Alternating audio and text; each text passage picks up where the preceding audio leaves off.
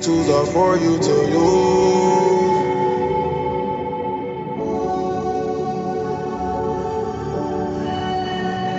These tools are for you to use. Hey, it's Dave. Before I start the episode, I just want to check in here with you. This is this is your afterlife conversations with artists and activists about death and life. And I am excited for to hear this little after show I did with Claire Favret. This is the kind of thing that normally goes up on the Patreon, but seeing as it is a debrief of the live show I put on at the end of September, and that that live show is the big reason that the podcast has been sporadic the past couple months. I thought it would be a good transition, you know, a bridge between the way things have been the last couple months in the podcast feed and getting back into it. So I'm excited for you to hear that. I also just want to say, you know, not sorry for the inconsistency, but yeah, you, you know, sorry for the inconsistency. I know it's not the end of the world. I know that no one is um, probably waiting on the episodes to drop with bated breath, but nonetheless, I still am very grateful for this outlet and like having connection with you who are listening, whether for the first time or for a long time. And so I just want you to know I don't want to make any promises. I've just been in a bit of a funk. A lot of it having to do with being done with the show and kind of recalibrating where to go next and finding that difficult. And so instead of actually doing that recalibrating, just doing a lot of TV watching and shirking of things I, I know I need to do. You'll hear more about that in this conversation with Claire. Along those lines, also, um, I need a job.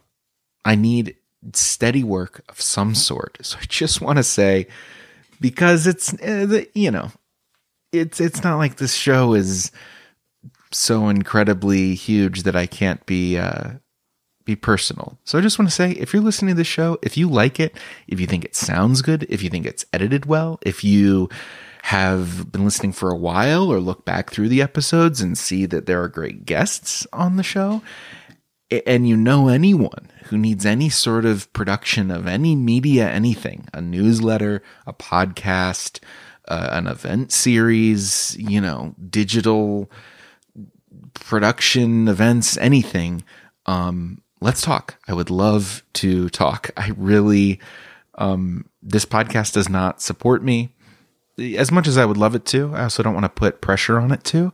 If you want to help it support me, you can go to patreon.com slash Dave Maher and sign up to be a monthly donor.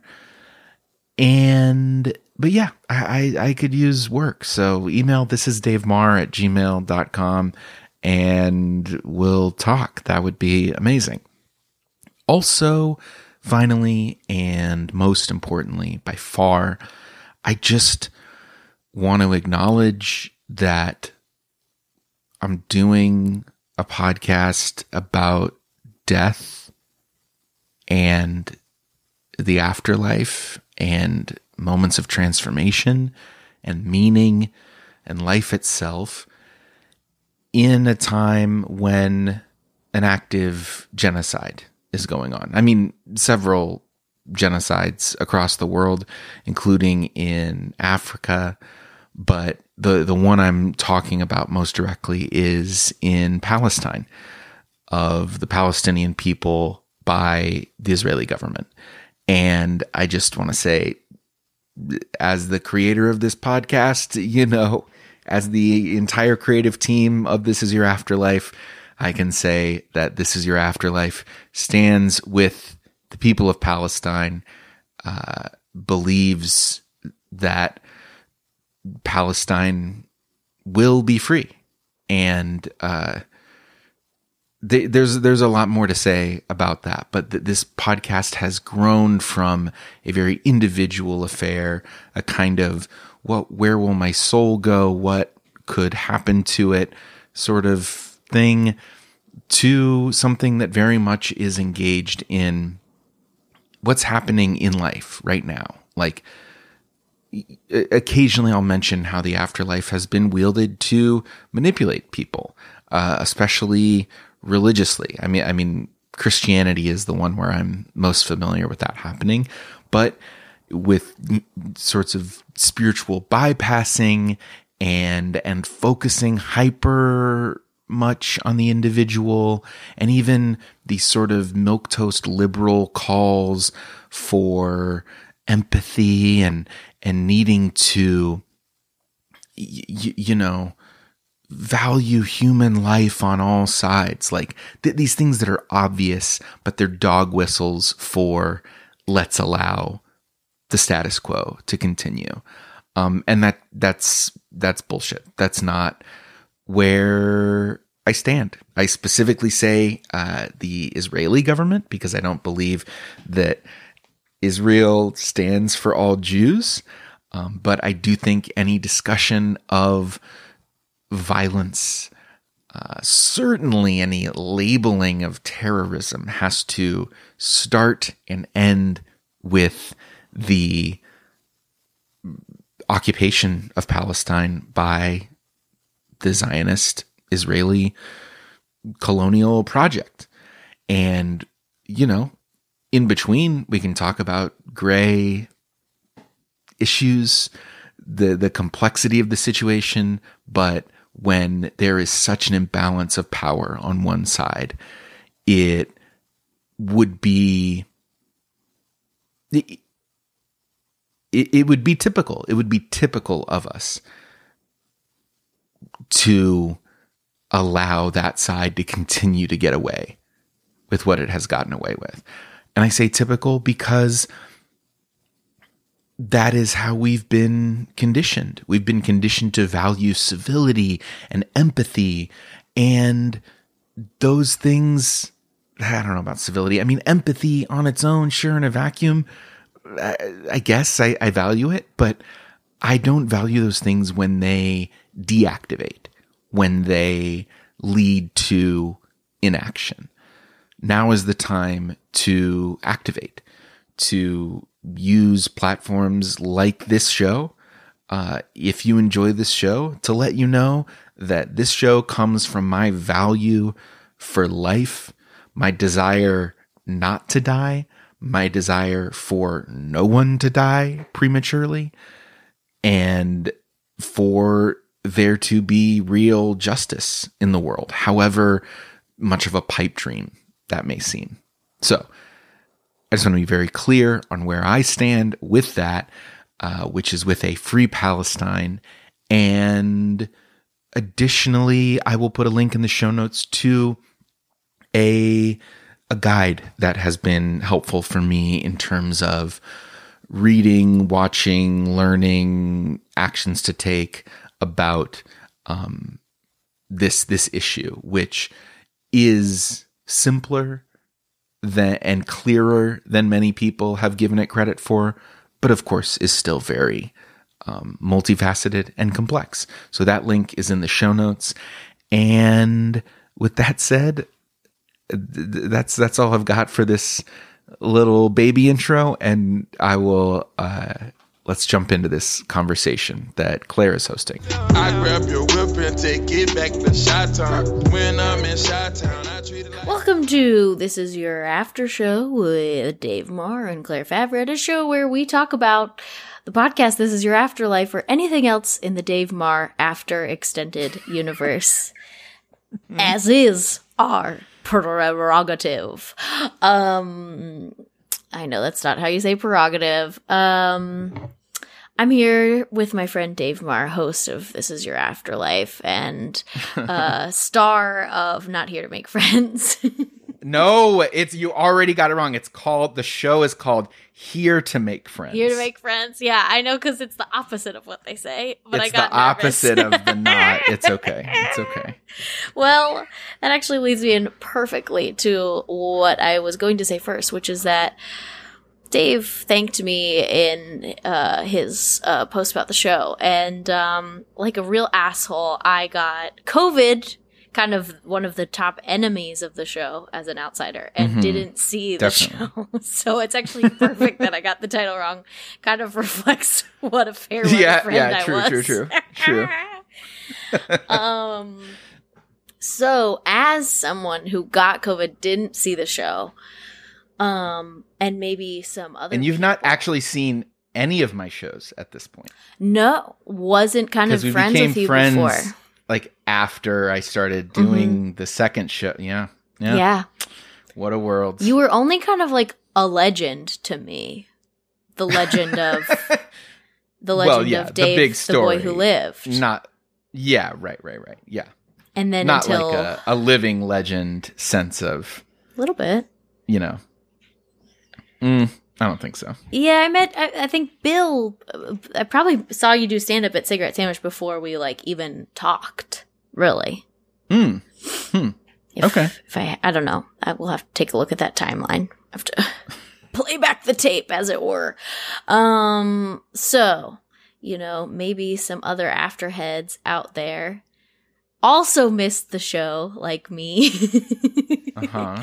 and they want to get an insider's perspective on you know how it went how it how it's all going how's dave feeling now so my first que- question question for you is how are you feeling post show and then we're going to dig into the germination of the idea and your process and all that Well, this is just so I I'm really struggling not to over analyze exactly what we're doing here. You're hmm. being a very gracious friend to ask me about this thing that I did that you bought tickets for. Did you get a did you get a refund for your tickets? no no Right. So there's that element. There's the element of that I I pay to host the this just could not be more of a vanity project. And I feel like I'm saying this more and more as the after show goes on, but it's like I pay to host for the hosting fees for the podcast. I'm we're both taking up our own time. I'm like, what am I doing with my life? But the real thing that I am grateful for is it is a very I have been craving the the craving conversations like this. So I take you at face value that you are genuinely interested in these things. That's the last, hopefully, the last like meta narrative I'll be doing. But I just want to thank you for that because I really like having this conversation and I hope that it is interesting and helpful for people. yes That's, that's all else. Okay. Oh, Okay. and uh, even if it's nothing else, as your actual friend who actually missed Right, the show, right. I want to know Yeah. how it went. Okay. Okay. it. Okay. Well, yeah. I mean, I am feeling. I, I'm. I'm. Well, it, it's complicated. Like, uh, there's the feelings I have about how the show went. Mhm. There's the feelings I had during the four night run of the show. Like, I remember my feelings toward the show like evolving over that weekend. There's the and then and now there's the yeah we're it's been a month Post-coital. there's the full month of yeah post production post post rest even like at this point i was imagining i would feel rested i would have spent all my time focusing on other projects and doing some journaling Hmm. and ready to recommit myself to some things make the podcast even better, make my other podcasts even better, and then get back to doing this. Just I was like, everything's gonna be perfect after this month of rest and relaxation, you know. and of course, it's not. And I feel like I've spent most of the month distracting myself from thinking too deeply because honestly, the thing that I feel is like really uh empty. Like I feel really bummed. Whoa. Like it's like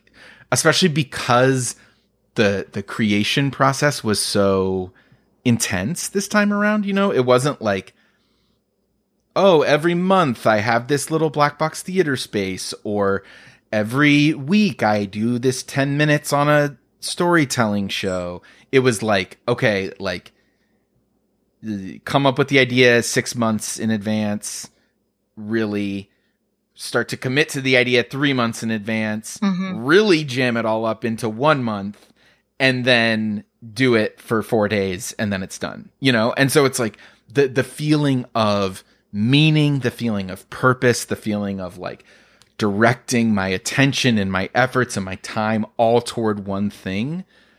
It just like the bottom fell out of that, you know? And so now I'm just like, I, I think I think I've just been distracting myself to like stave off um you know the depression of of making something Eh, of of of having made something with such intensity and Yeah. then not having an outlet for it definitely just yet does that Yeah. make sense Yes. I mean, I, I can definitely really, I'm, it's like the classic thing of like imagining how you're going to feel when something you've worked on so hard is done and then it's done yeah and it doesn't feel like the, the little ticker tape in your head of you, you know, crossing the finish line or whatever. The glo- I don't know. I always imagine I'm to feel way better. and I actually feel so many complicated feelings and Yeah, I'm trying to think what it was before. I guess with the coma show, it was so many different iterations, you know, and mm-hmm. I took it so many different places. And even after taking it to Edinburgh, I continued to take it to so many different places. So it was like even even the Edinburgh run wasn't the climax of that show. But then with the next show, Edinburgh was the climax of that show. I, I haven't Yeah. performed it since yeah, August of 2019.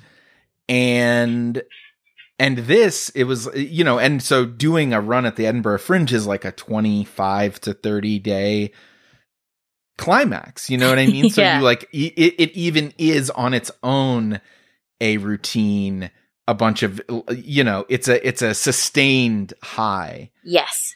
so I, so I'm trying to think like have I felt this le- I don't think I felt this level of emptiness after finishing a thing Uh-huh. before Uh, um but I I could just be misremembering and yet, you know, the emptiness, but also I think, I could be wrong, but I think you're Mhm.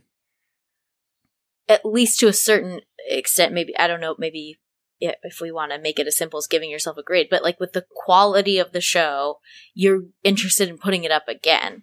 So it's not that you're Oh, feeling yeah, empty yeah. because you feel like you didn't get what you wanted. It's empty because of this big No. burst after a big effort. yes yes Yeah. no I don't feel like I failed I just feel like I it just feels like postpartum it's postpartum more than postcoital you know what I Yeah. mean? Not post nut Yeah. clarity, postpartum. not post nut clarity post yeah I, I don't postpartum have the- confusion. Post. yeah, exactly. do women have post nut? Do do people with vaginas have post nut clarity? Do you think? I don't know what the state of that discourse is. I feel like it doesn't fit the narrative of the Mm-hmm. the vaginal and and clitoral orgasm as much. I feel like there's not a single nut to be post in that in that rubric. You know what I mean? yeah, I mean, I think. Well, this is a classic. This is your after show turn off point, but I think anyone can relate to kind of horny fog of confusion, horny delusion, Mhm, mhm, horny mindset, and then being like, sa- same as hungry. I would say. Yeah, yeah. uh, not exact same. Uh, but you know, it's like "Ah, nom, nom, nom, nom," and then you're like, "Whoa, where am I?" Ah. Mhm, mhm, but mhm, is mhm. there is there the singular post nut clarity? I don't know. I I I'll say this in conversation with friends who identify in as women. Don't, I don't hear them go, "Uh," and then I receive the post nut clarity. Right, right, right, right. Anyway, Maybe I'm not so that's the right so question. that's just to say yeah, not not a post nut clarity situation. right. Which is also what this show is not, or this feeling is not. Your post show feeling is not that. That's what I mean. Yeah. Yes. I thought you were like, so putting a final thing on it, women don't have it. No, no, no, no, no, no. I was I was already jumped back to Bringing it talking back about to the show. show. So, such Yeah. a pro. Uh, um, okay. So now I'm kind of going into my fresh air mode. So, like, call me I out. love that. I- if no, take care of me. I'm I'm in your hands. um you know as your friend as someone who listens to the podcasts i know that things like survivor you've been thinking about a while about reality tv and about covid but like can you pinpoint the moment where you kind of had that like synthesis and like oh this is the show Yeah, so I worked with a group called the Midwives. Do you know about them? uh, i don't think so but maybe It's like- say more. It's like um it's this group, Brunlieb, Mike Brunlieb is is a founding member Wow. where it's just it's this group of people, they form circles which are like little pods of people who meet occasionally. And then within that circle you are given a midwife and you serve as a midwife to another person and they are your not your but you know you're a midwife and you're an artist basically. Yes yes. And it's not a reciprocal relationship so it's not like person a and person b are switching. are each other's midwives and artists. It's like person a is the midwife of person b person b is the midwife of person c it's more like a person C is the massage train. Yes a massage train exactly. A th- high school theater massage train. And any and excuse to so touch and so I was I did a a session of one of of a, a midwives I forget what they call them a, a session a, a term. And um my midwife was really good really smart really cool. His name's Derek Spencer.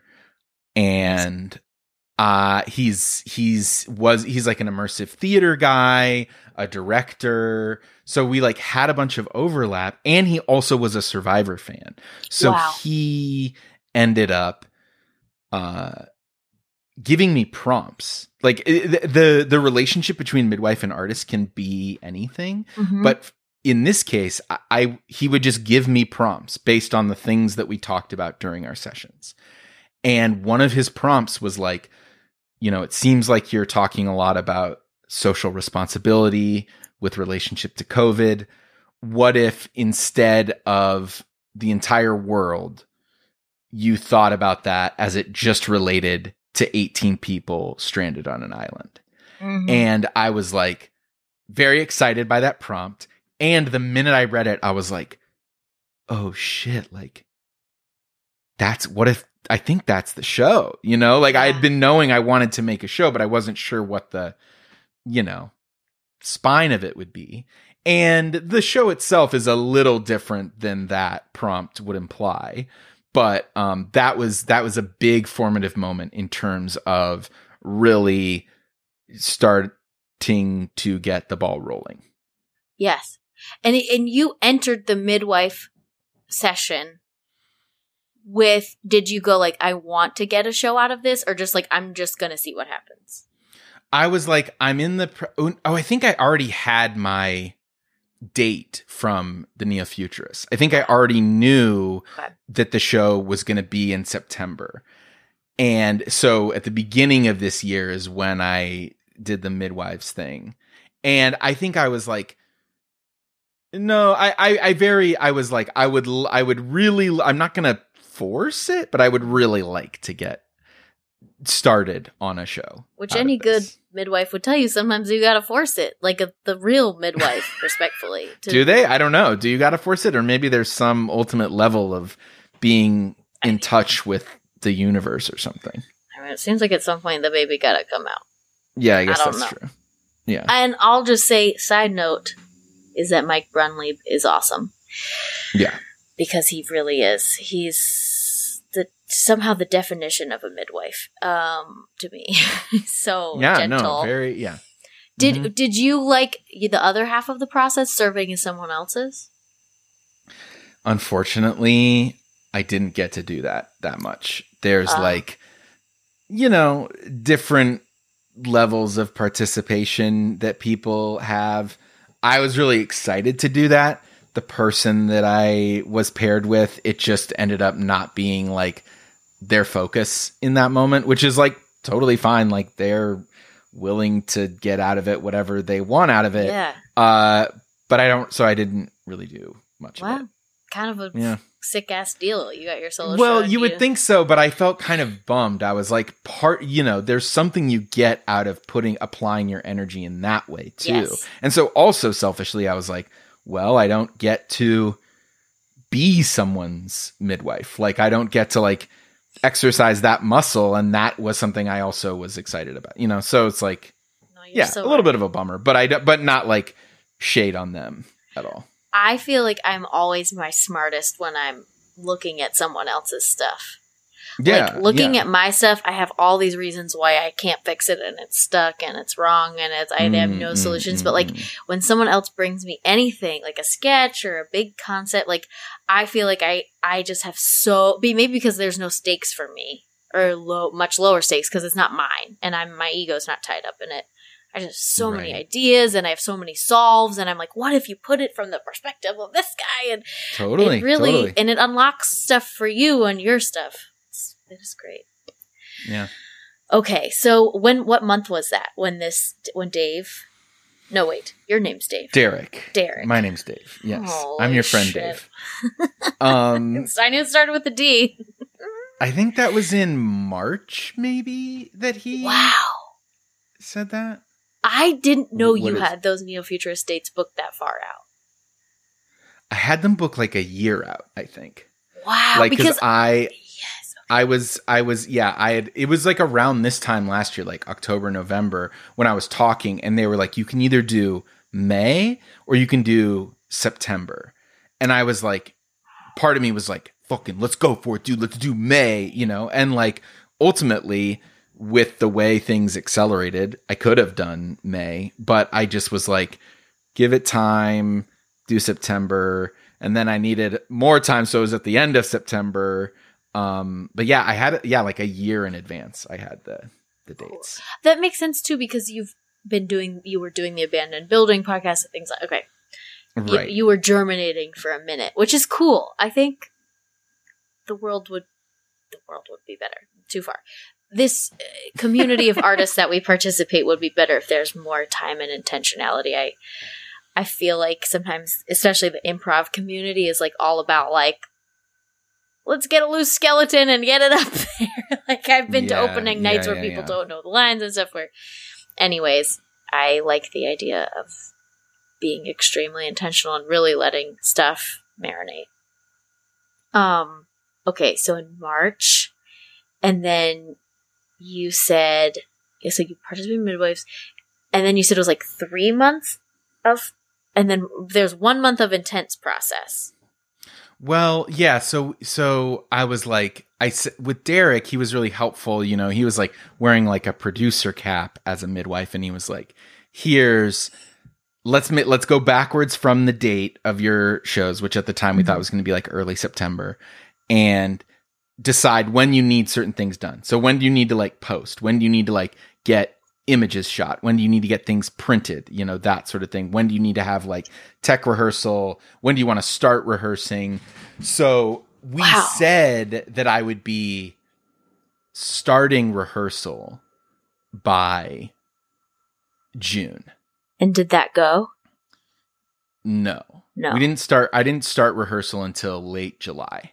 Sure. And even then, it was still kind of a writing rehearsal With your director, Um, Ma- Mary? with my director, Mary Williamson. Okay. And she, so, so, so before then, it was very much a, a generative process. So it was, it was right. So from March on, it was like, I'm writing things in a notebook. I'm meeting with Derek to talk about ideas. I am recording 20 to 30 to 45 minute solo podcasts of ideas and and texting with people about those things. I'm talking to people on the phone about the ideas I have and just trying to figure out what the I'm like how do these two things relate like survivor and covid like y- you know it wasn't like a there were there were various versions of the show that could have been like y there Mm. could have been a version of the show where everything I say where the whole show is a survivor game. It's it's in it, like intricately woven together.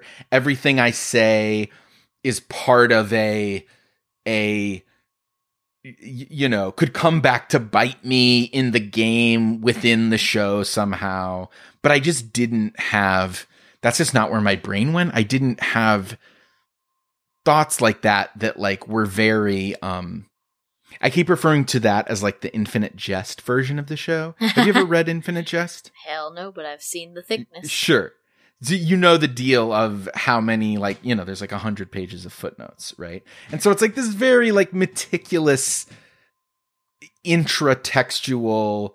There's a whole different timeline. Like years start to be- get named after products Whew. In that world. And so there will be like headings where it's like the year of the glad bag or whatever it is. And like so so he clearly had a timeline in his mind of when all these things were, right? And it's like really tight. And it's like this dude spent and and I'm and I'm not acknowledging all of the like I- know there's like baggage people have around like douchey college guys around Infinite Jest, but I read it 100 pages at a time with a book club, and it was very. It actually is like a That's pretty cool. good book. Yeah, oh it was nice. But so, but it, but it's like that's not the ver, and and that normally is the type of show I would want to make. I'd want to make it something that's like everything fucking relates to everything else. It's like a finely tuned machine. It's like why is this there? You, you know, there's no like IKEA version where there's like some missing nut or bolt at the end, right? It's like that means that something's off.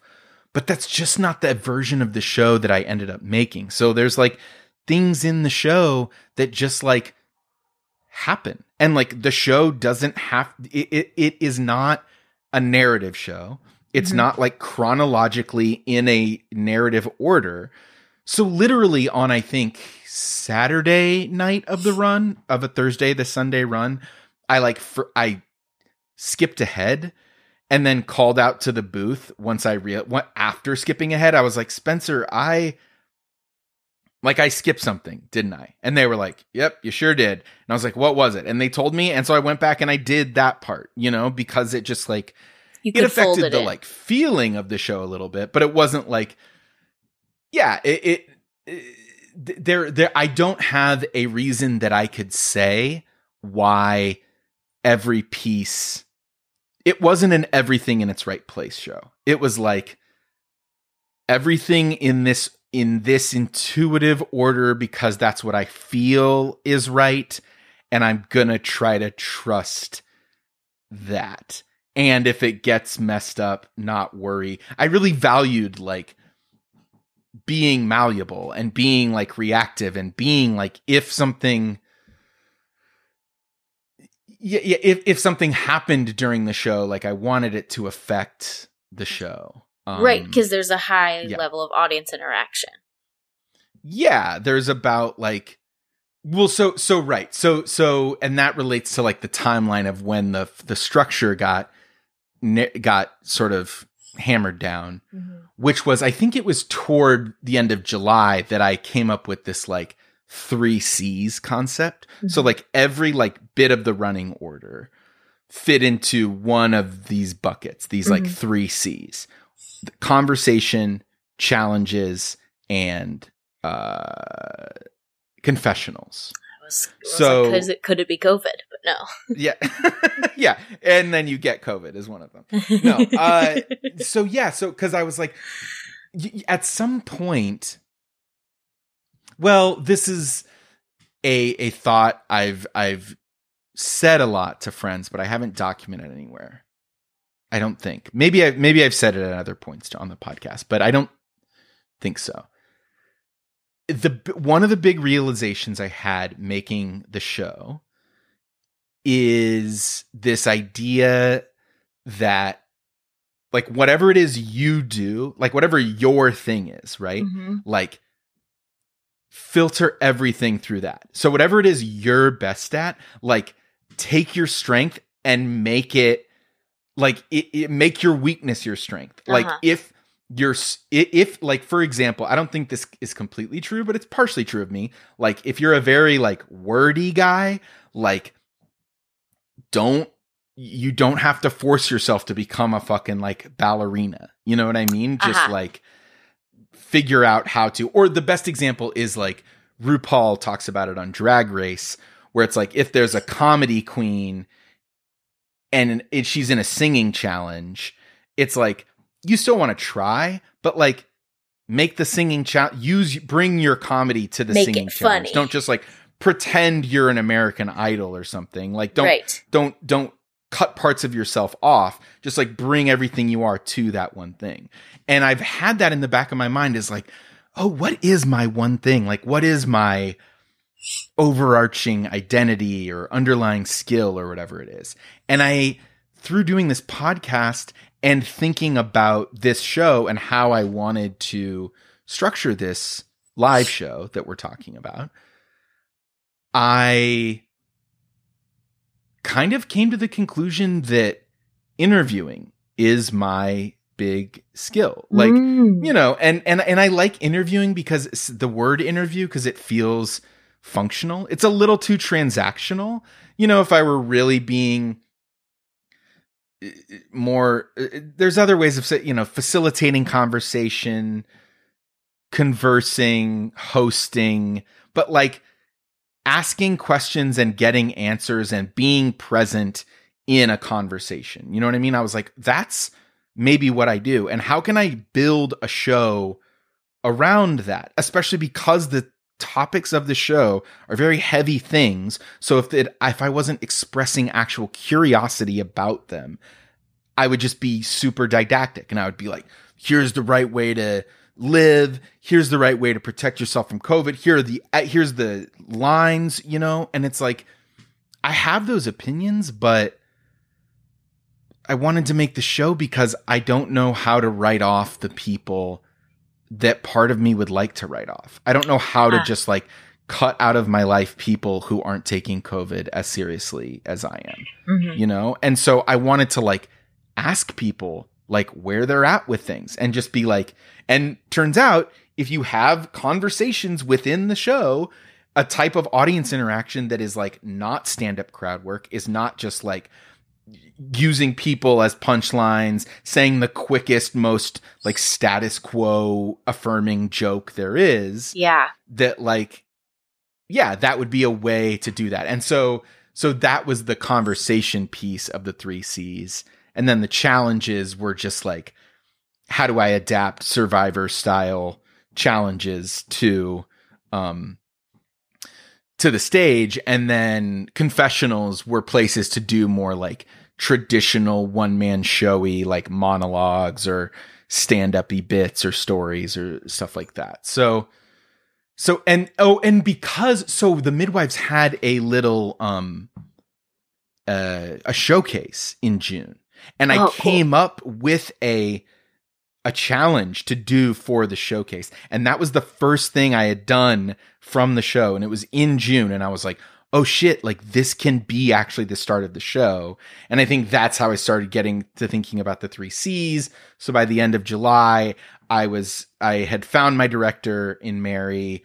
We were talking about this and she was still trying to figure out she was like okay i don't really understand the relationship between these things. Like you're gonna have to like tell me you're gonna have to like kind of distill these. Because i was like sending her like clips of the solo podcast. I was sending her like random little paragraphs of writing and she made me kind of like present her stuff more and be like okay Mhm. these are the distinct pieces i have so that by the end of August, when she had finished hosting the Fly Honey show because that's Ah. her big thing. And it was like crazy that that was like overlapping at the same time. So she was like, we can have some like touch and go meetings at the end of July, beginning of August, but then there's going to be two weeks when I'm like MIA.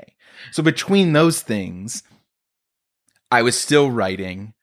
And also, I was also like not writing. Like I had a lot of just procrastinating and and I guess I could frame it as like stewing on or thinking about things. And I and I mm-hmm. was but it also was just like yeah it, it's just difficult stuff. And I'm just like out of practice with certain things. And it took a lot to uh you know and I'm unemployed and like that's like does have time in some ways but being unemployed for so long it like starts to sap your energy you know and so anyway i this is like a really long yeah i i, I wanted to know your process. This is this is I mean this is the Yeah. highs and the lows of process. yeah so then so then by the time she was done with fly honey show in september Mhm. it was like okay we are rehearsing twice a week okay. um and then we have a tech week where we're re- rehearsing like four times each for like five to eight hours a time you know what i mean and so that was like uh and i had and i had one really janky run through with um thomas kelly and uh and morgan lord uh came to see the show at the rehearsal space I had. And so that was like literally like the the thing that the run through they saw was me like explaining like so then I'm gonna do that thing and then asking their feedback about it. So it was like and it was also impossible to prep for because you know, there's four of those conversations in the show. Right. And, those And- just have to happen.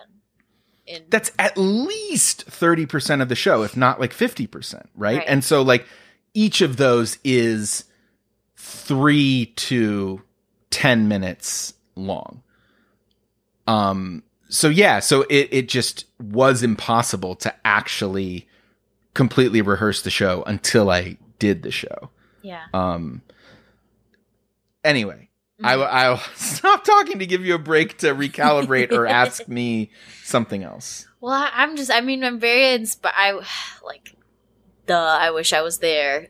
Like, obvious statement, Magoo. But, like, I think it would have been particularly refreshing for me to see those audience interactions as, like, I've been Mm. doing more and more shows that involve, like, comedy audience interactions that are designed to, like, get to the next laugh as quickly as possible. And they're Yeah. really, I mean, I do some of them because I'm I came into this company. I'm covering someone else's track. I didn't choose all of these things. But it's just like, you know, what do you do? Oh, so you're kind of a loser? Or, you know, a- and it's just like, I think I would have been really refreshed and just inspired to see some super present audience interactions. And it like inspires me to like think about that in my own work. Um, a bunch of things if, came up. For if me. we can Oh, talk yeah. about that for a second, yeah. the the the crowd work stuff.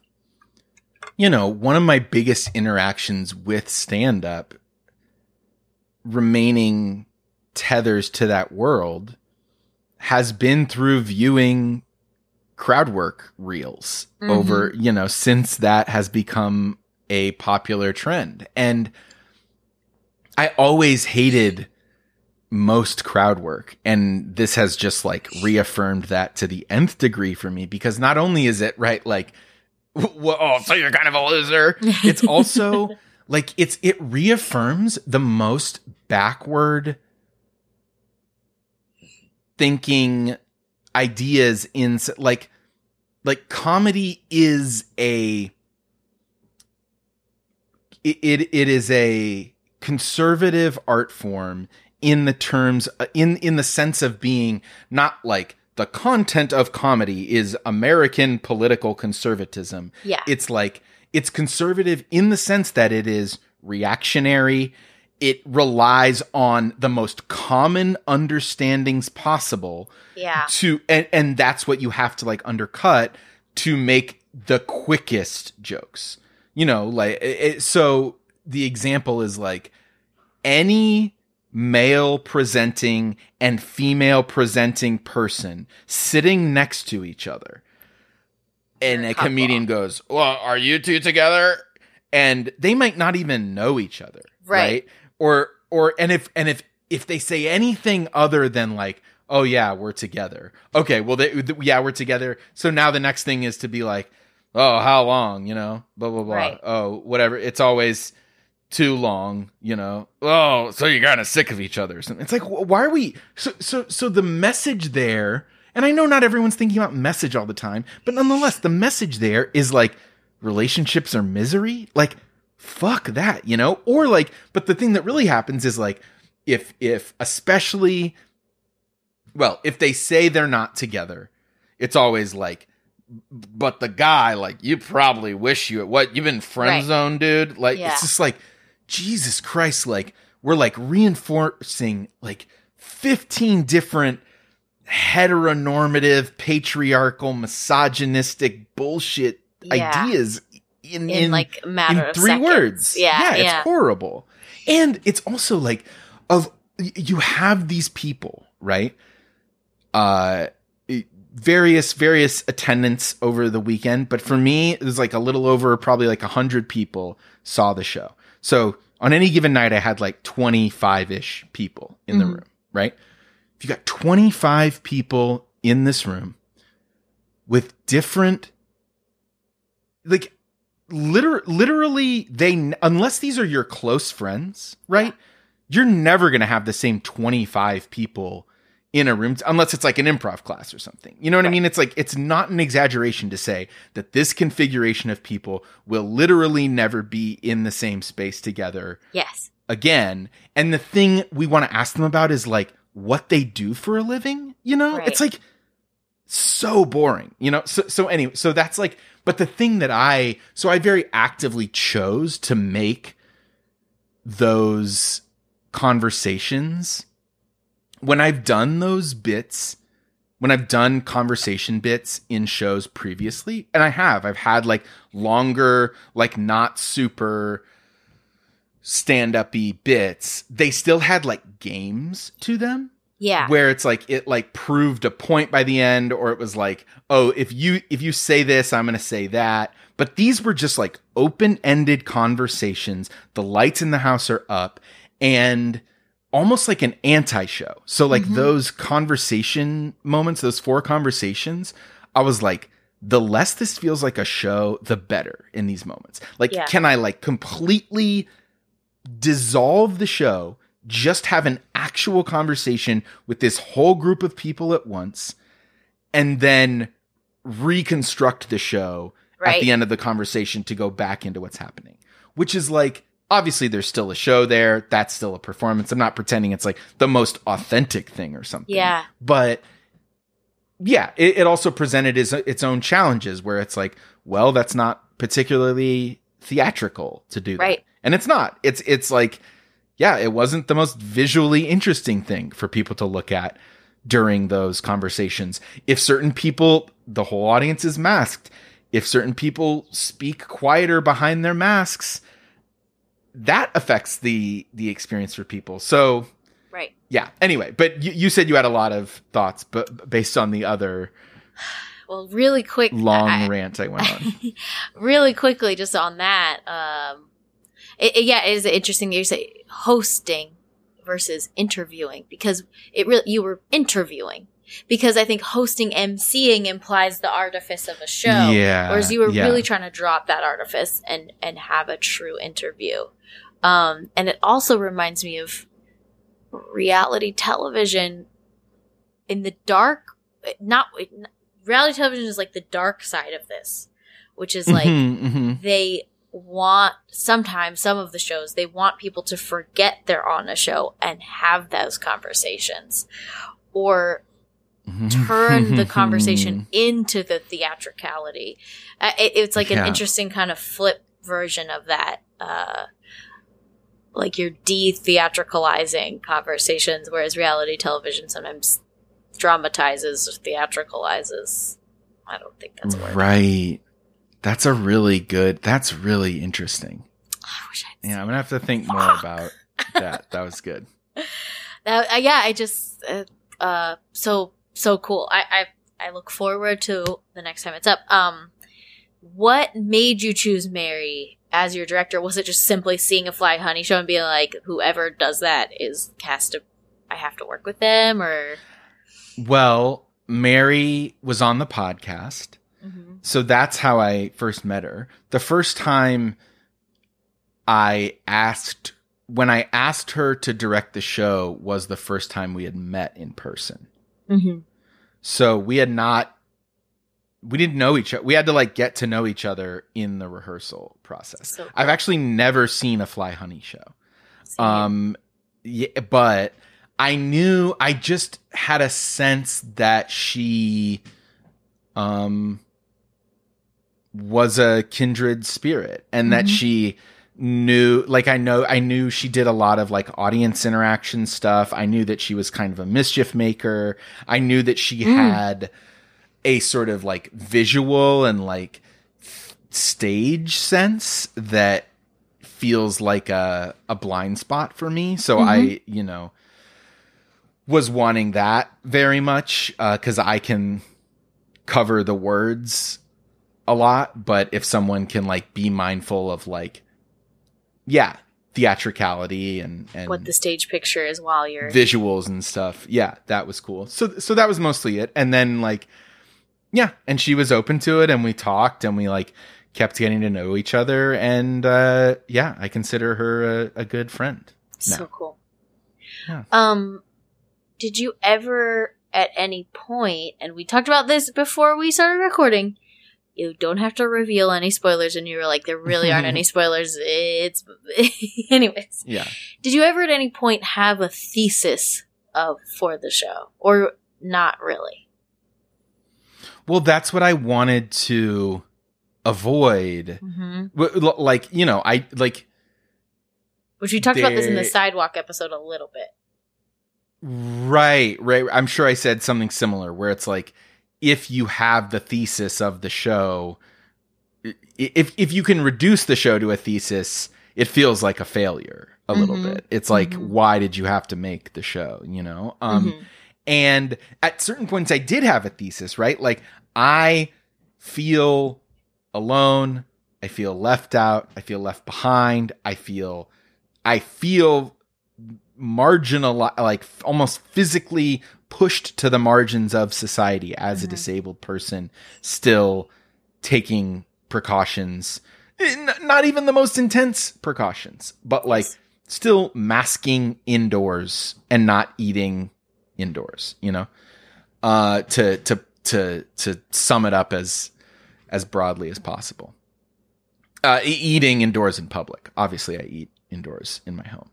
But i didn't want to just yeah like i i know what i i know the precautions i take. Am i really just trying to do like a how to on doing the exact precautions i Mhm. take? Some people take more precautions than me. What is that? That that doesn't didn't feel like like i need to tell you how to live your life did not feel like a very good reason to make a show No. uh, I feel the need to tell people how to live their life.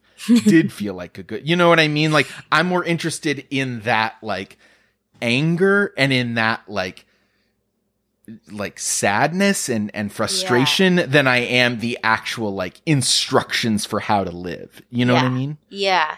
So it's yeah, like and of course never at any point did I imagine that the kind of spotlight would go on you and you would say the Right, right, of right, truth right. and the lights would go out. But No, it's totally. more guiding feelings than like a guiding sentence or two at, throughout your process. guiding feelings and also really not wanting it to be like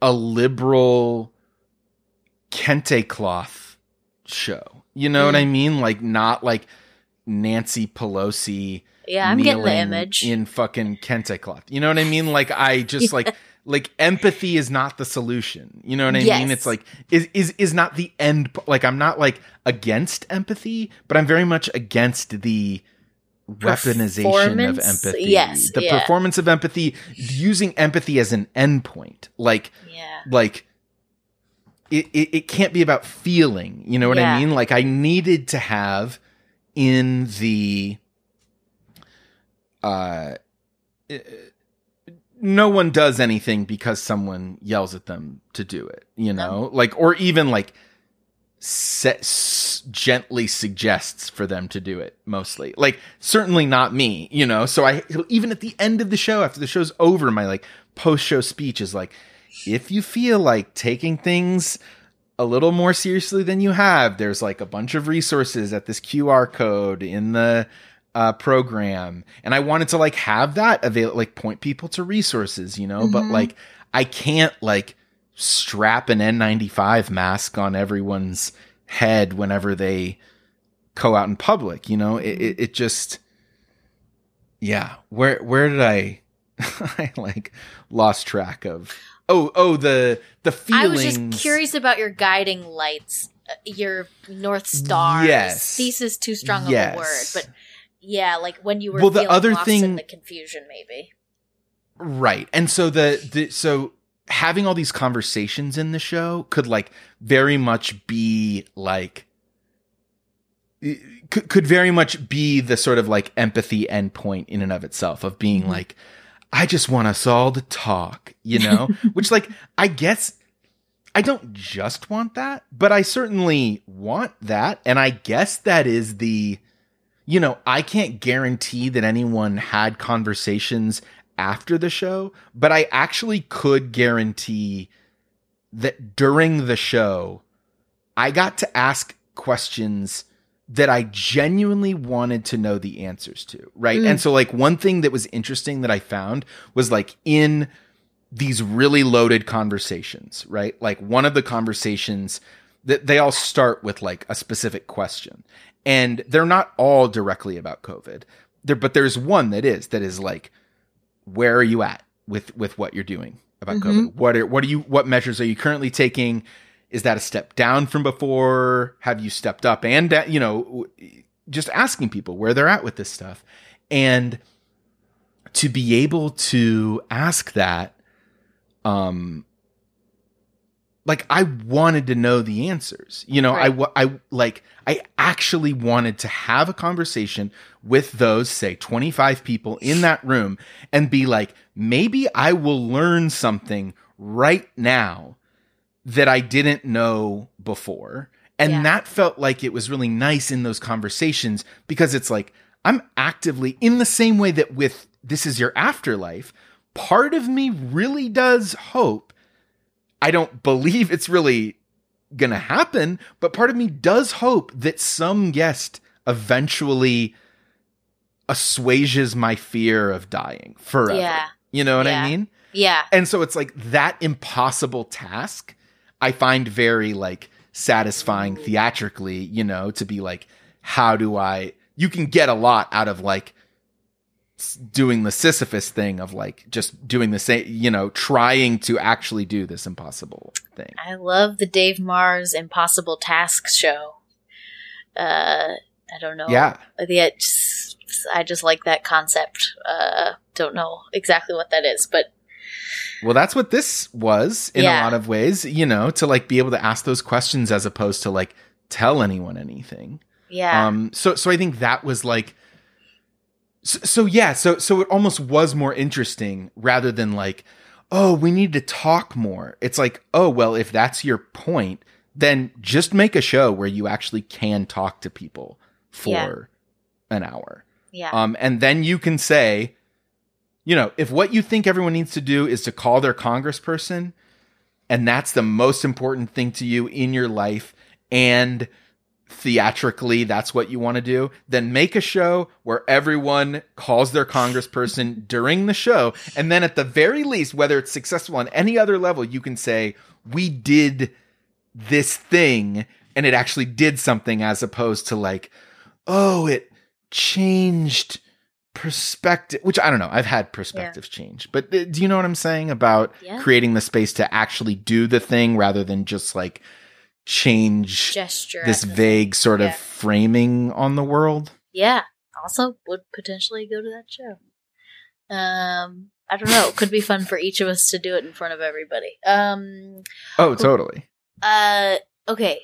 This is kind of a, a time awareness. Just want to know what was the thing that was the most what was surprisingly hard and what was surprisingly easy was it like was there an area where it's like oh holy shit this is a grind and there's an area where it's like oh holy shit i'm gliding um, Mm. Um. Okay, surprisingly hard and surprisingly easy. I would say surprisingly. also they don't have to be a surprise you can just say hardest and easiest if if Mm, mhm, mhm. Well, there were certain things that there there were certain like I think that's what it is. There were certain hard moments and certain easy moments, but Mhm. even show to show they weren't always the Mm, same thing. Mhm. So one thing is that the show itself, at least as it did at the Neo Futurist, this is a thing that might completely change. Is the opening of the show starts with a Charli XCX remix of the Caroline Polachek song "Welcome to My Island." Do you know Cool. that remix? I d- uh, d- don't know the remix. I was trying to know, remember if I knew the song, but I have not heard Yeah. the remix. Well, it's really fun. It's like a fun dancey thing. And like I started by like we played that song and there were like several like different spotlights up on different parts of the stage with with black in between. Mhm. And and each of those like during that song, I would pose a different pose in each of those spotlights. So it's like Mhm. I open the door to the theater, there's a spotlight there, I'm like standing with my arms crossed. Lights come down, lights up on a different part of the stage, I'm posing in a different way. Lights down, up on a different part, posing a different way. And then so, so it was like this kind of like silly introduction. Like I'm Mhm. like kind of doing like survivory poses. And what was fun about that, I was like, dude, unlike stand up where you start and you have to be like, I know, I look like Jack Black or whatever it is, you know, it's like you get to start with points on the board to be like already like even like maybe everyone hated this bit but i didn't have to like it wasn't re- it wasn't dependent on them it just was dependent on this music filling this room me standing in these spots and like putting energy into it Sounds and like, a if i can do that pop. Yeah. yeah, be- because then the first line of the show like comes after like really quickly cutting off the song. So then Ah. I'm just like, "Hi, what?" You know, and and and you get a laugh just from like removing the music, which is Mhm. like, damn, you don't get that kind of laugh in stand up because you just don't have that. You know, unless it's a really high, it's like a Bo Burnham show or something, Right. You know, that's- that's- so that was really that was a fun thing that made the top of the show easy. yes. However, even so, the second night of the show, I made it harder on myself where I was like aware that I was doing it, but I also couldn't stop myself from doing it. So the first night of the show, this Thursday night, was really odd. It was a really surreal feeling. I like basically like it, it's not a super scripted show, but basically like word perfect. You know, like I I like hit all the beats I was supposed to hit. I wouldn't even say it was the best show, but it was like it flowed very well. And then Friday, oh, and and it just it didn't feel like crazy energy. You know, it had been like four years since I'd like performed in this way, and it didn't feel like it. It was just like, oh, I feel this sense of purpose. I'm like doing this show for a reason. Like I'm like specifically not just making it about myself. Like it is a show, a solo show. Like talk about, you know, uh, what's it called? not theme, uh, not moral. What was the mission statement? No, what Like was the thesis? a thesis? Yeah, not like quite a thesis, but it like it was a solo show about community, you know. And so I like I felt this sense of like service and giving people especially on Thursday like me who who take covid stuff really seriously a place where they could come and and have the show, right? Wait, so you like felt a sense of service?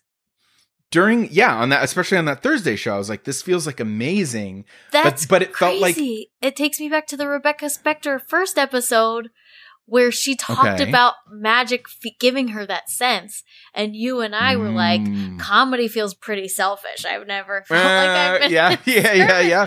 Sorry, Wow. I had to bump the brakes on that. No, I appreciate that. Damn, that is really crazy. But but so the thing I was it like it felt like relaxing into a hot tub. It didn't feel like a Ah. jolt of energy. It was just like, ah, this is like easy. Like I can do this, you know? It's like this is so nice. Mhm. And I was like, okay, this doesn't mean you've like transcended. This doesn't mean this is your permanent relationship. It isn't necessarily always going to feel like this.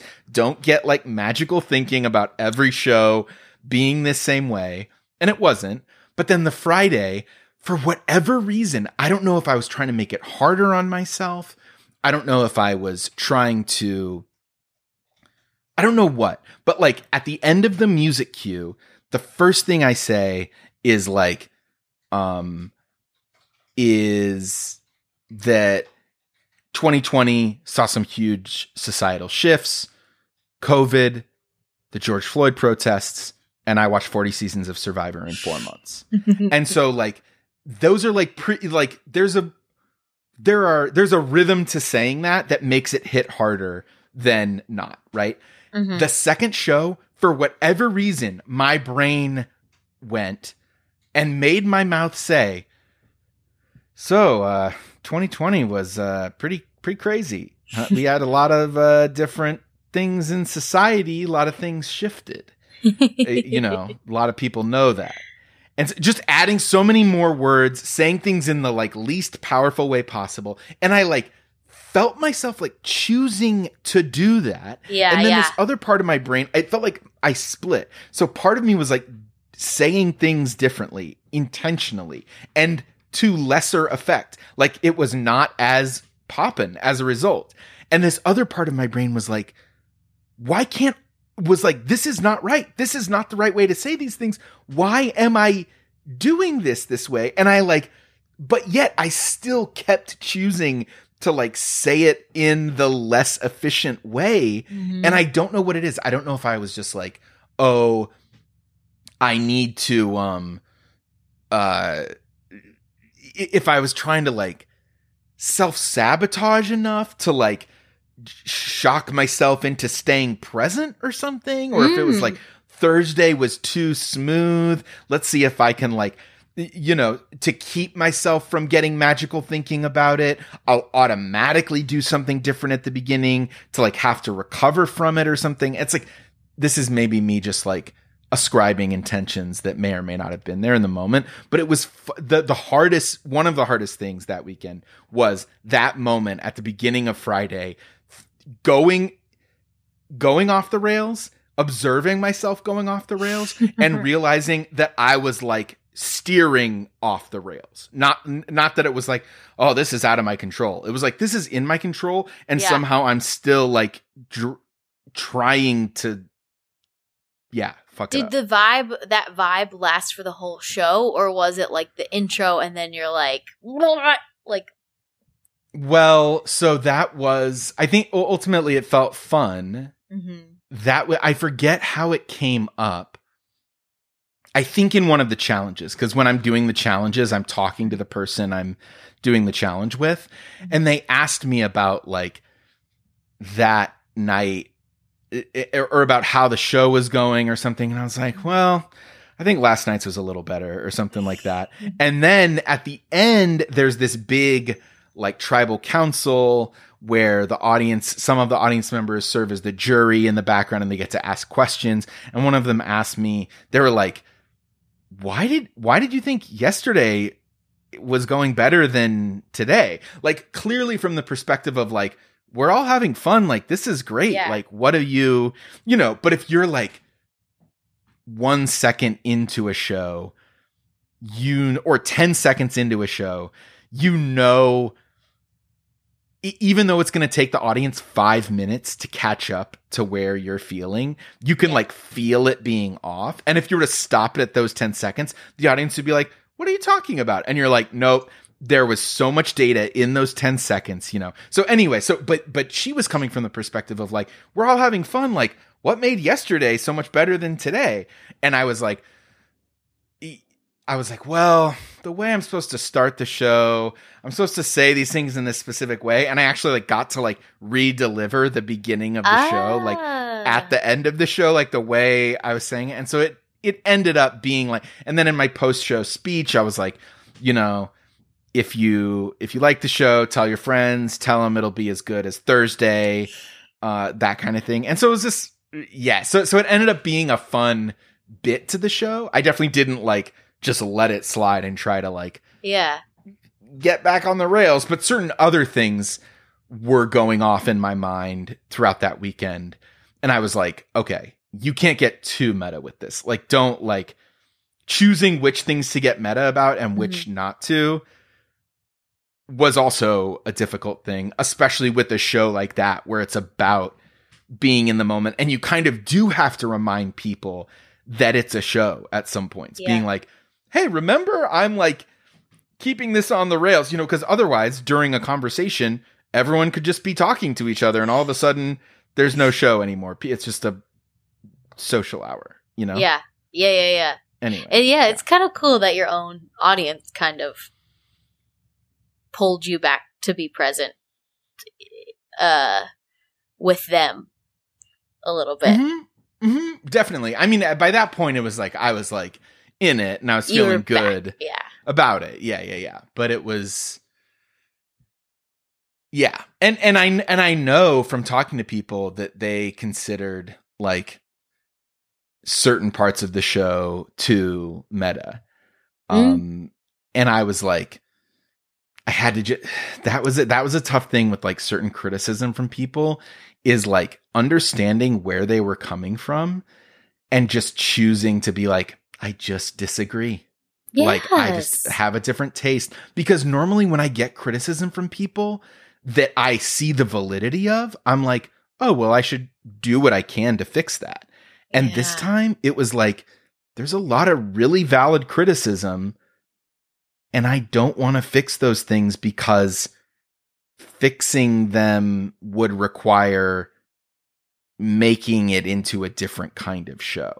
yeah. So I'm okay with those people not liking these aspects of the show as much because it's just a different taste. But I'd never had that granular a level of, you know, like eh, on Sunday there was a there was a very like rowdy or, or not even that rowdy, but like eh, you know, a very like uh alive, a spirited audience participant and I told her that she had like stepped on a joke that I was about to make. Mm. And the per the the the person I know who I talked to after was like, "We didn't know you were about to make that joke. You could have just like made it anyway." And I was like, "Yeah, but to me it's it it was funny and it heightened the dynamic to go, "Hey, you just stepped on this joke I was about." It like it made me more frustrated on stage. It showed that frustration more Mhm. and it allowed and then I was able to say the joke I was going to say and still get a laugh for it. So it was almost like I guess maybe a thing I noticed is that I'm like trying to fucking play 4D chess with myself sometimes, I guess. And like where those impulses are fun and where they're just truly mind fucking. I, mean, I maybe I'm trying to justify it, but like I also feel like that's you know bringing it back to like how is this like reality television? Like that's the most reality TV thing to do. Like reality TV is constantly interacting with its own audience and referencing its own audience, and the contestants on the Mhm. shows are saying what people think of them in the viewing audience. And so I think like to me the meta stuff feels correct and and Damn. going you've stepped on my thing or like like this is how this you've affected the structure of the show because that's like a classic reality television thing is like this contestant breaks the structure of the show like when the bachelor guy jumped the fence or whatever like that's that feels like a massive key for, for again as someone who didn't see the show no, I I, mean like this is a way of thinking that I had not. uh, uh, Of all the different facets of reality TV I had thought about, this was not one of them. And th- this is in, I'm gonna have to like re-listen to this to like to to apply some some editing for round two. Yes. I yeah, I I I th- like, you know, if you watch Grey's Anatomy, they're not going like mm-hmm. the audience thinks I'm a villain. But if you watch Real Housewives Right, or right, whatever, they're like meta analyzing their arc on the show. totally, totally, totally. Yeah. I mean, vil- hil- heroes versus villains. I don't even watch Survivor, and I know that's like one of the most famous things. Mhm. Is like Yeah. how did the audience perceive you? How can you play against type? Which goes back to you being like, what's your thing? I'm the word guy. How can I play into that? How can I play with that? Uh, And word guy wasn't the thing. It was interview guy. it's true. Word guy was your fake example Yes. of a yes. person who was word guy and didn't have to do physical comedy. Yeah. Be a ballerina. okay, I've I I I feel I don't want to belabor. I feel really good. I feel really excited to see it when it goes back up. Okay. Awesome. Good. Um, I'll just ask you one last question, which okay. is: Do you wish you did the sidewalk show? uh no. I'm really glad. Although I have thought about the sidewalk show, like our podcast, Podcast. Sidewalk show since being on the sidewalk, I'll just be like, you know, uh, I'll be like very aware of which side I'm crossing, which side another person's passing me on. Moving Occasionally to I'll be file with the group of three. I'm like, here I am asking us to move to single file again. I, or I've really enjoyed the idea of trying to like shout your relationship length at at another couple as you pass to see who gets to stay so intact. Fun. Yeah. So so no, I'm glad I'm glad that wasn't the show. Yeah, who knows? Glad it's a who knows what it what it could be. yeah. Let me ask you this as someone who you know, the the podcast has the feed has not been dormant the past 2 months. But it's certainly not been steady and in the format you're used to. How do you feel about that? What do you, what do you what are you looking for from the podcast going forward?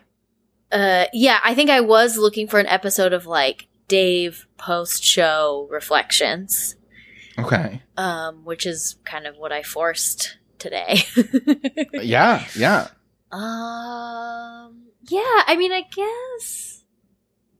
Yeah, I don't. I mean, I was kind of like, okay, and then and then back to business as usual. We kind of been in the show, Dave, getting ready for the show, different programming, and then I think it's like, oh yeah, okay, now back to your regularly scheduled afterlife. Okay. But not that it, not. I don't think that that was like a conscious thought. I think it's just like that's what I was sort of expecting, but not thinking about. Yeah.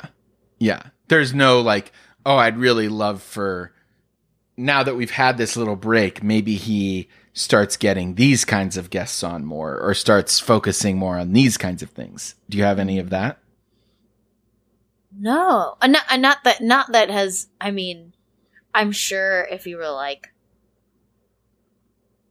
now that you've done, yeah, no, but I don't think I was like going like, oh, I hope he books like Survivor contestants to like. no, yeah. no, no, no, not related to the show, yeah, yeah. but just like, oh, is there a? I want to see a step up. Maybe this is my own brain being like, now that the live show is on pause, time to take this is your afterlife to the next level. What does that next level look like? Hmm. but you were you were n- neither having the thought of what that looks like, nor even the thought of it needing to be taken to the quote next level. So No. that so it's a impossible question for you to answer. No. And maybe that's kind of because, like, I don't think I'm doing that for any of my friends. I'm not going, like, God, Mhm. I hope Bill Stern really takes it to the next level. yeah, yeah, yeah, yeah, yeah. that, by the way, that episode was wild and fun. Uh, the apocalypse. Wait, the apocalypse one that was crazy, right? it's so fun. I felt. I, but yeah, I don't think really I don't think I'm unless my friends are coming to me going, I'm wanting to take it to the next level. What's your suggestion on now? Me as a persona or as my but I, I no, I don't think mhm. I was Yeah, no. I, I think I was kind of expecting maybe a post show reflection and then back to the afterlife. Well, I like it because you really are like the um the most powerful afterhead in a lot of ways. I speak for the afterheads. you get you get to really just I like get a ton of messages and they're like, ask Dave about this, ask about this." well you you don't even need messages you get to just decide what everything is and who uh, yeah you you've been wanting to see a certain thing so now Mm. it's time to go this way um I do you know still think you saying? should talk to a du- a death doula. A death doula. Okay. Yeah. i'm i'm also trying to find the the pigeon level subscribers who are current currently active. Okay here's what i've got. I've got g barry fontenot shuba singh debo fred Fidawa, and katie llewellyn are the pigeon level subscribers on the patreon. But the reason that i wanted to well in addition to part of their their subscription is to be thanked that way on every episode. Uh, I also want to know from you, the most powerful afterhead, as we have now determined, is do you want more of the type of any of the things that happened this these last two months in say the Patreon? Are you wanting more bracketology things? I don't have any more of the Survivor podcast to to share, but any more of the weird like process, the like Rebecca Spector like producing an independent show stuff, or like a great and and really this is now me just brainstorming getting your your feedback on as the most powerful afterhead where to take the show but i'm i'm open to those thoughts I wow, I did the Rebecca Spector one was like practical advice too. In a good way in a good way. Like in moments where I'm like, that's a good like like the unique location of the venue. Mm, like I think we mhm, both mhm, you in the podcast and me as a listener going like, oh, that's such a good call. Like mhm. um i like i like i like having the regular afterlife interviews and i like when they're broken up by a surprise episode and i like the movie clubs i liked when you watch scary movies uh which i think was last year which is crazy Mhm. that it that flew by. But i liked when you watch scary movies. I like when you watch afterlife movies. I love when Bill Stern makes an appearance because he is a confounding mind to me in the best way. His mind it's very similar to megan strickland. I just sometimes i'm like i don't understand how that thought formed and i am so intrigued. Mhm. um i love bracketology. Yeah i love a Dave Maher how to practical process episode. How how to put up your one-man show uh how to Ooh, yeah, the weird like resources that you like put in the QR code. Like it's like Mm. here are ways that you can do like a little tiny thing and make yourself this little amount more safer to people. Um I don't know. I, I like regular episodes and I like when they're broken up by like a little surprise episode. cool so basically i should just kind of do the majority of the work of planning the podcast and not not force you to do that Who else who who but you? Plus I like it when you Um, surprise me. like I said. well i think th- this this was really nice and helpful for me got me more in a reflective place than i've been been in a very distracted place so glad You to be back into a reflective place gotta process the process trust the process the process Yes. Yes! And And it's got me And- excited to see it when it comes back. yeah, season two. It'll be it'll be season two when that happens, or maybe season three because season two is going to be at a semi semi private salon. So uh, if That's folks exciting. want invites to that, I'll, I'm sure I'll have information about that in the show notes eventually. But um, Whoa! yeah, got to be in Chicago. Got to be, got to be trustworthy enough to to email me, and I'll I'll send you the details. But cool. I wish that everyone had as enthusiastic and supportive and engaged and genuinely curious friends as Claire Favret because this was very nice. So thank you. Um, thank you. I truly, as cl- like, I, the ideal would have been to be in the audience and then to talk to you on this podcast about that. Yeah. But this feels like close as I can get for how hard I flopped. Uh, and, Well- and I feel I feel excited about your next moves. Thank you. Well, okay. Do you want to um say the tagline? Yeah, the, the classic Okay. tag. Oh, oh, the real thing. The actual end of the episode tagline. Oh, uh, please, God, remember that you are a mist. Great. Ah! I was like, what's the tagline? Have a good day.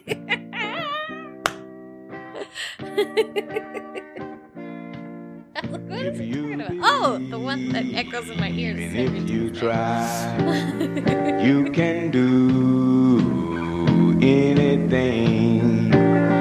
You can do miracles. Things that seem impossible, you can do miracles. Miracles you can do them. Have faith.